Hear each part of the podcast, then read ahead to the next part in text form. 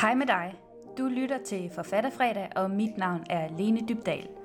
Forfatterfredag er stedet, hvor forfattere og forfatterspiger får adgang til mine bedste skrivetips. Har du spørgsmål om, hvordan du kommer i gang med at skrive? Eller har du brug for viden om at markedsføre din bog? Så lidt med. Sådan skriver man en roman fra scratch. I dag der får du syv skrivetips, som skal hjælpe dig i gang med at skrive en roman fra scratch. Det kan være svært at overskue, hvis man endnu ikke har skrevet den første side, hvordan ens idé på et tidspunkt bliver til en bog. Og det er også et af de spørgsmål, jeg oftest får, når jeg underviser i at skrive, det er, hvordan kommer man i gang, hvis man ikke har prøvet det før. Så i den her allerførste podcast episode, der tager vi fat på netop det emne, og jeg giver dig en guide med syv forfattertips. Sådan skriver man en roman fra scratch. Det kan være svært at overskue sådan en hel skriveproces, og derfor så har jeg lavet en let trin for trin guide til dig, som øh, er lige til at gå i gang med. Så det første trin, det er, at du skal simpelthen have styr på din idé, og mit råd til dig, det er, at du går ind på øh, den hjemmeside, der hedder Pinterest, og udvælger syv pins, som inspirerer dig. Og nu kan det jo være, at du har brugt Pinterest før, og dit feed er fyldt med øh, køkkenlåger, eller lamper, eller tøj, eller hvad det nu kunne være. Så hvis det ikke lige øh, giver dig nogen idéer til den fiktionsbog, du gerne vil skrive, så prøv at søge efter nogle illustrationer. Det kunne være, at du øh, søger efter fantasy illustrations, hvis du skriver øh, en fantasy-roman, og det kan være, at hvis du har lyst til at skrive en western, at du søger efter nogle western-billeder. Når du så har fundet nogle øh, pins, som inspirerer dig, og som passer til den bog, du gerne vil skrive, så laver du en opslagstavle med de der syv pins. Og øh, hvis du har brug for inspiration til, hvordan det kunne se ud, så er du meget velkommen til at gå ind på min Pinterest og følge min opslagstavle der. Du kan bare øh, google mig eller slå mig op ind på Pinterest. Jeg hedder Lene Dybdal. Så det var trin 1. Gå ind på Pinterest og vælg de der syv pins, som inspirerer dig. Det er vores udgangspunkt. Det næste trin, trin 2, det er at prøve at lave en sammenhæng med det, mellem dine idéer. Når man skal planlægge sådan en længere bog og forsøge at forstå øh, sammenhængen, så er det vigtigt, at man ligesom kan forklare handlingen for sig selv, inden man begynder at skrive den. Fordi hvis du ikke selv forstår sammenhængen, så forstår din læser det heller ikke. Du kan gøre det, at du printer de syv pins ud, og så kan du prøve at digte en sammenhæng mellem billederne og lægge dem i en rækkefølge. Og det kan du selvfølgelig også gøre på din computer, så der, det er ikke nødvendigt at printe dem ud, hvis du ikke lige har en printer, men prøv at kigge på de billeder, som du har samlet sammen, og så skriv en, øh, en lille tekst til hvert billede, og prøv at se, om de har en sammenhæng, som kunne passe ind i din historie. Så det var trin 2. Trin 3 hedder Vælg en hovedperson. Din hovedperson skal selvfølgelig have et køn, et udseende, nogle drømme, en familie, død eller levende, en omgangskreds eller måske mangel på samme, et sted, hvor vedkommende er vokset op osv.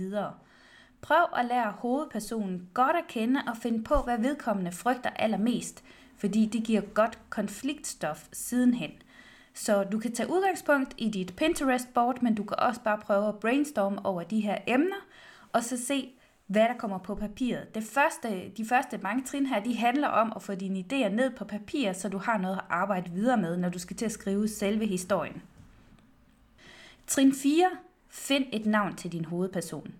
Hvis du skal lære din hovedperson godt at kende, så er det bedst, at du finder et navn så hurtigt som muligt i processen, fordi det hjælper dig med at tænke på vedkommende som et rigtigt menneske, i stedet for bare drengen, eller pigen, eller manden, eller kvinden, så har du et navn at knytte op på den her person, og det gør det lettere for dig at forestille dig, hvordan ser den her person ud, når vedkommende har et navn. Hvis det er svært for dig at finde på et navn, så findes der alle mulige navnegeneratorer på nettet. Du kan bare prøve at google efter ordet name generator, så finder du en navnegenerator, som kan give dig nogle idéer til at starte på.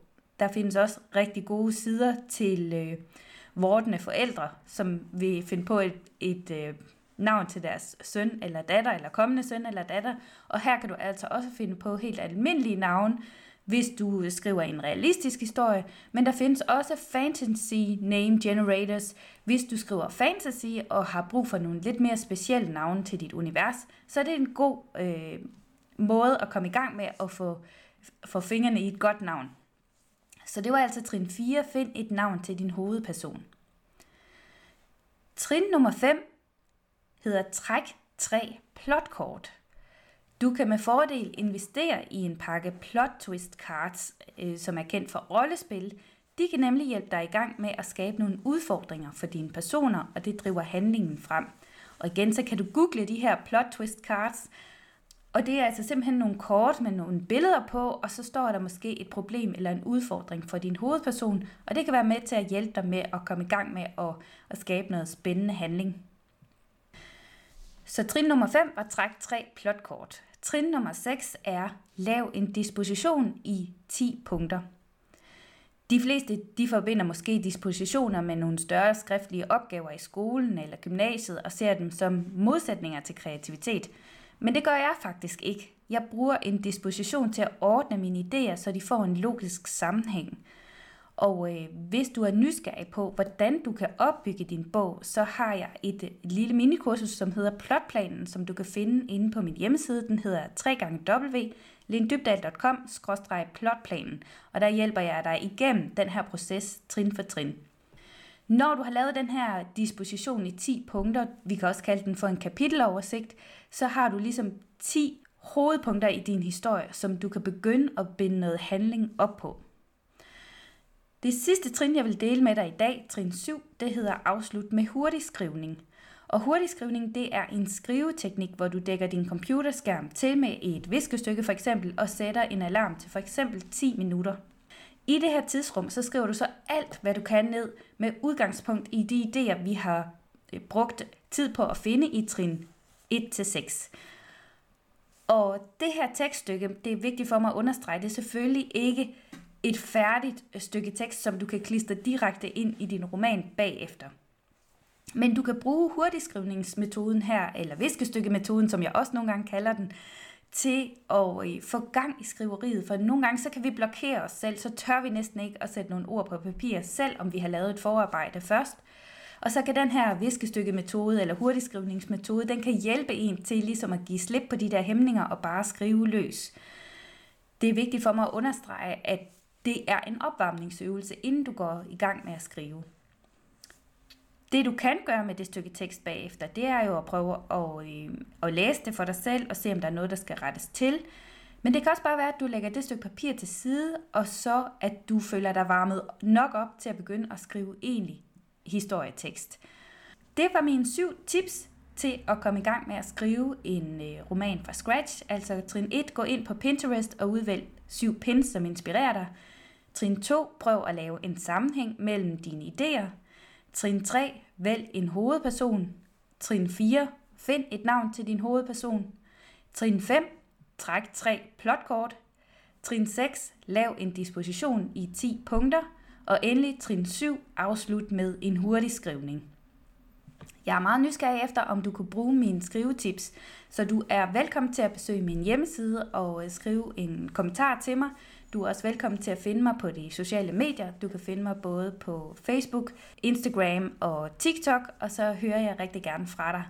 Hvis du kunne bruge flere skrivetips fra mig, så gå ind på min hjemmeside www.lindybdal.com-guide. Der har jeg nemlig en guide med 10 skrivetips, som øh, skal hjælpe dig i gang med at skrive. Og den kan du downloade. Det koster ikke noget andet end din e-mailadresse, og du finder den på min hjemmeside www.lindybdal.com-guide guide. Tusind tak, fordi du lyttede med. På genhør i den næste episode. Hej hej.